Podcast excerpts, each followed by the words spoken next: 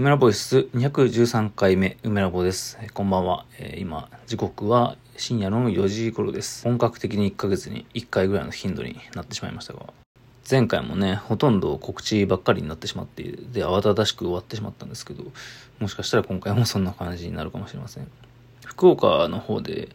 まあ、展示があるとね、あの、急ぎ早に話したんですけど、名もなき実政くんと、まあ、合作、まあ、基本的には彼の作品が、えまあ、中心っていう感じなんですけど、福岡城ですね。福岡城の下の橋五門。えー、これね、読み方ちょっと調べないと分かんなかったんですけど、まあ、その城の、えー、西側にあってですね、まあ、その東側のま門とともに、まあ、その城内に入るための門として使用されていました。えー、でもここの門っていうのはね、まあ、当然福岡城の中のま門なので、まあ、とても歴史のある門なんですけど、2000年の8月にね、不審火でなんか燃えちゃったらしいんですよ。で、まあそれは修繕されてみたいな、ま、経緯があって、えー、普段はま入れないらしいんですわ。そのまあ門のなんか2階みたいな部分に、まあ、その城壁の上の方に、まあ、の小さな、えー、建物というかね、えー、があって、まあ、そこの中ですね。えー、まあ、普段入れないんだけど、えー、今回の展示では入れるということで、まあ、なかなか貴重な機会だと思うんでね、えー、福岡に、えー、行って、展示を見る機会があったらぜひ、えー、お願いします。でまあ、作品も非常に面白かったですね。えー、名もな名もなき実政君の作品なんですけど、大浜、えー、流れ感情という、まあ、その、飢饉とか、えーまあ、疫病とか、に対して、まあ、書かれた絵が、まあ、現在も、えー、1年に1回展示される機会があるらしいんですよ。なんか街中ででっかく。で、まあ、それがモチーフになっていて、でもそれはまあ当然福岡の、えー、まあ、由緒正しき、まあ、祭りなんですけど、まあ、そこの、なんか、まあ、絵っていうのが、まあ、いろいろ行き継いで、あの、まあ、いわゆる、ねぶた祭りですか。えー、青森で有名なね、あのねぶた祭り、鬼のなんかね、あの、ハリボテのでっかいやつですけど、まあ、それになったという説があるらしいんですよ。でもそれはそういう説があるというわけで、大浜流れ勘定が、まあ、ねぶた祭りに、まあ、結果として、えー、なったというのは、一応証拠はないというか、あの、言われてるだけみたいな。まあ、その、でも言われてるだけっていうのが面白いと、えー、名もなくさらまさくんは、まあ、思ったらしくてですね。その、まあ、なんとなく言ってる間になっちゃったっていう、まあ、ものと、まあ、その薄っぺらな 3D のキャラクターみたいなもの。まあ、あの、ねぶたってね、ハリボテで中身がないというか、あの表面のあの、まあ、枠組みがあって、えー、まあ、薄い紙で作られたハリボテじゃないですか。まあ、そのキャラクター、特にまあ最近のいろんなバーチャル YouTuber とか、えー、まあ 3D のキャラクターっていうのはもちろん、あの 3D の枠組みはあるんだけど、あの、テクスチャーがあって、まあ中身はね、まあ一応ない、ないというかなんというか、えー、まあそう同じ行動してる、うんぬんかんぬんみたいなところで、えー、まあそこから考えた、まあ、絵がありまして、で、まあ、僕とコラボした作品もあり、あとね、えっ、と、堀江匠さんの、えー、まあ、堀江匠さんと名もなくさまさんが作っまあ、コラボして作ったツボもある。まあ、だから、えー、3人の作品がなんか同時にあるみたいな感じですね。名もなくされますくんの、まあ、大きな作品がありつつ、まあ、そこだけじゃなくて、福岡、まあ、なんかいろいろ市内で、たくさん、なんかアートのね、なんかイベントというか催しというか展示が、まあ、あるらしいんでね、行った際には、皆さん行ってみたらどうでしょうか。えー、実政くんと、まあ、いろいろ、えー、案内してもらって、見て、まあ、楽しかったですね。まあ、特に、まあ、もう今は見れないんですけど、まあ、巨大なサウナの作品というのを体験することができて、まあ、これどういう作品かというと、えっ、ー、と、栗林隆さんの、えー、サウナの作品ですね。これは元気炉というらしいんですけど、栗林さんの作品は、まあ、のいわゆるあのドキュメンタ、えー、まあ、ちょうど、えー、去年ですね、2022年のドキュメンターに、えー、出品された、え、まあ、作家さんで、まあ、そのサウナの作品、日本人がサウナの作品なんか作ってたよみたいなところで、まあ、一応話題にはなっていて、えー、まあ、日本の人も知ってる人も結構多いと思うんですけど、まあ、僕もそれで知っていて、まあ、でもやっぱりね、ドキュメンタって、まあそのドイツまでね、わざわざ行って体験するというのはなかなか、まあね、よほどのアート好きで、まあお金と時間のタイミングが合う人じゃないといけないと思うし、まあ僕も体験はしたことなかったので、まあその福岡で体験できて、えー、すごい良かったですね。えー、まあドキュメンター、あの、やっぱり昨今の流れなのか、去年の、えー、テーマは、まあその、なんか作品というよりか、なんかその交流なんかもう、友達になるみたいな。で、作品をきっかけにして交流をする人と話す友達になるみたいなことがテーマになっていたらしくてですね、えー、まあ、なんか本当にそれを象徴するような作品だなと思いましたね。基本的にサウナって、あの、まあ話とか、あの、あんましちゃいけないんですよ。やっぱコロナ以降、あの、まあ、あの密室じゃないですか。密室で、まあ、複数の人間が、まあ、話をするとね、飛沫も飛ぶしみたいなところで、基本的には、えー、まあ、あんま喋んないようにねと。まあ、結構喋ってる人も、ね、いるんですけどね、あの、二人で来てる人とか、友達同士とか。まあでもですね、あの、まあ、栗林さんの、えー、まあ、サウナの作品、これは、まあ、そんなに広くない、っていうかね、あの手作りなんて、あの作品なんで当然ですけど、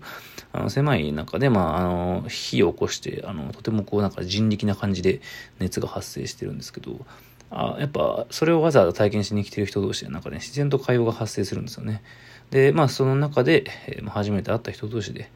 まあ、コミュニケーションが発生すると。で、あの、九州の、あの福岡でやっていたやつは、ちょっとバージョンが違ったので、まあ、細部は異なったらしいんですけど、えドイツのドキュメンタで、えー、行っていた時には、火を起こす、その不意後とかで、あの、熱を送るのも、あの、客がやっていて、まあ、本当になんかこ交流が発生していた、みたいな感じだったらしいですね。まあ、でも、本当体験できてよかったですね、それは。アートフェアとかもやってましたしね。福岡のそのアートフェアも、まあ、結構楽しかったですね。個人的には、まあ、その東京のアートフェアよりもなんか面白かったのかな、みたいな、感じはありました。っていうか、なんか知り合いとか、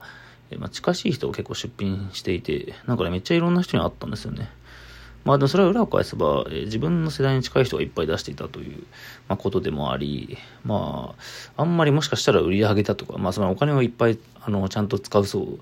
が、まあそんなにたくさんはいなかったのかもしれないという、えー、まあことの裏返しでもあってですね。まあなんかそこら辺ってね、まあアートフェアに限らず限らずですけど、なんかバランス難しいなと思いましたね。まあでも個人的には福岡の後日は結構楽しかったですね。まあ全然、あの2時間ぐらいしか、ちょっとね、時間が限られていたんで見えなかったですけど。で、まあ昨日まで僕が京都にいて、まあ京都というと、あの、黒荘と黒崎荘のね、彼の家で、まあ2、3、2泊3日ぐらいまた寝泊まりしたんですけど、まあそれとは別にまた目的があって、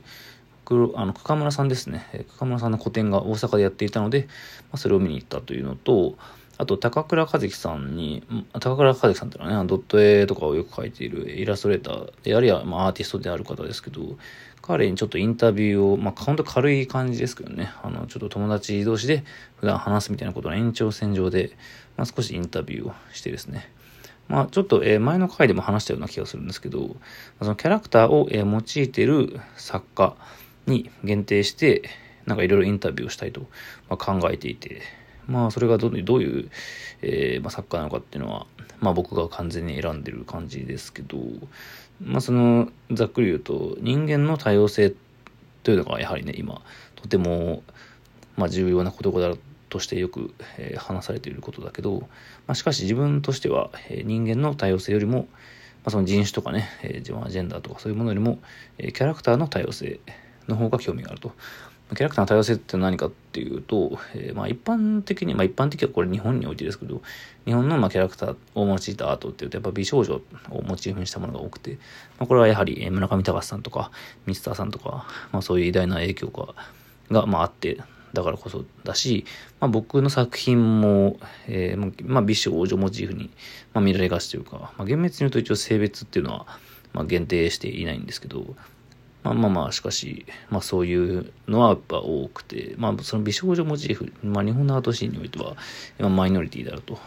マイノリティじゃない逆だ。あの多数派、マジョリティであると。まあでもですね、あのキャラクターっていうのは、まあ例えばポケモンっていうね、まあ非常に有名な巨大コンテンツありますけど、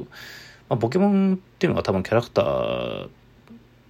日本のキャラクターコンテンツならおそらく一番、まあ、世界で、まあ、知り渡っているものだと思うんですけどね、まあ、鉄腕アトムだとか他のいろんなものもあるとは思うんですけど、現在進行形だとね、うん、まあ、ナルトだとか、いろいろ世界的に有名なキャラクターコンテンツありますけど、まあ、ポケモンってやっぱね、群を抜いているというか、まあ、つまりその人間の造形ではないキャラクター、モンスターであるとかね、まあ、あと、ロボットとか、あといろいろ獣的なものだとか、まあ、あの、キャラクターてね、一言に言っても、まあ、様々な、えー、まあ、ジャンルというか、なんていうか、形態というかね、まあ、種族、まあ、その多様性があってですね、えー、まあ、その自分が、まあ、主にモチーフにしている、まあ、キャラクターに、まあ、限らず、まあ、様々なキャラクターをモチーフとして、まあ、作っている作家さん、まあいろいろいらっしゃるので、まあそういういろんな作家に話を聞いて、そしてそれをまとめるということを、まあ、ずっとあのやりたいなと思ってて、まあ、ずっとっていうのはどれぐらいずっとかというと結構最近ではあるんですけど、まあ、ここ1年、2年ぐらいかな。2年って言うと言い過ぎかな。1年半ぐらいかな。えー、まあ、あの、古典、えー、エビスのナイフでやった古典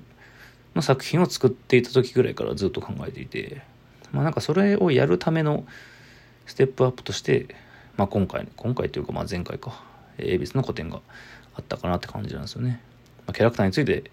まあ、いよいよちゃんと自分で考えてみようというところで、まあ、加えて言うならば、いろんな、まあ、その自分が知っている、まあ、結構知り合いに近いような作家さんに、と、まあ、ちゃんと、まあ、少しガチっぽく話を聞く。まあ、本当にどんなアニメだとか、ゲームだとかに影響を受けて、なんかキャラクターっていうものを、まあ、真剣に考えたり、作品に使うようになったのかとか、そういうところをまあ話を聞いてみたくですね。まあ、高倉和樹さんっていうのは結構ロボっぽいものとか妖怪っぽいものとかをモチーフに、まあ、作品を作っていてですねなんかそこら辺なんなのかなっていうのをちょっと、まあ、聞いてみたくて、まあ、今回ちょっと話を聞いた感じですね。まあ、ただこれをどういう媒体で、まあ、どういうメディアでなんか、まあ、記録として残していくのかっていうのはまあ全然決まってなくて本当にとりあえずまず、まあ、聞いてみたって感じなんですよね。なんか、まあ、本当に大事な第一歩って感じで。まあ、他にもあの話を聞いてみたい人自分の中でいっぱいいて、まあ、まあもちろんね、小川さんもその中に入ったりするんですけど、まあで今回古典、まあ親しみあるから、まあとりあえず見に行ったって感じですね。まあ古典あのね、本当にね、良かったですね。キャラクターの多様性というのをね、考える上で本当にまあ絶対名前を挙げなければいけない、まあうちの一人であるというのを再確認したというか、まあ単純に好きってのあるんですけどね、あの作、うん、桑村さんの作品。まあそんな感じで、はい、えー、今回もありがとうございました。梅なぼでした。また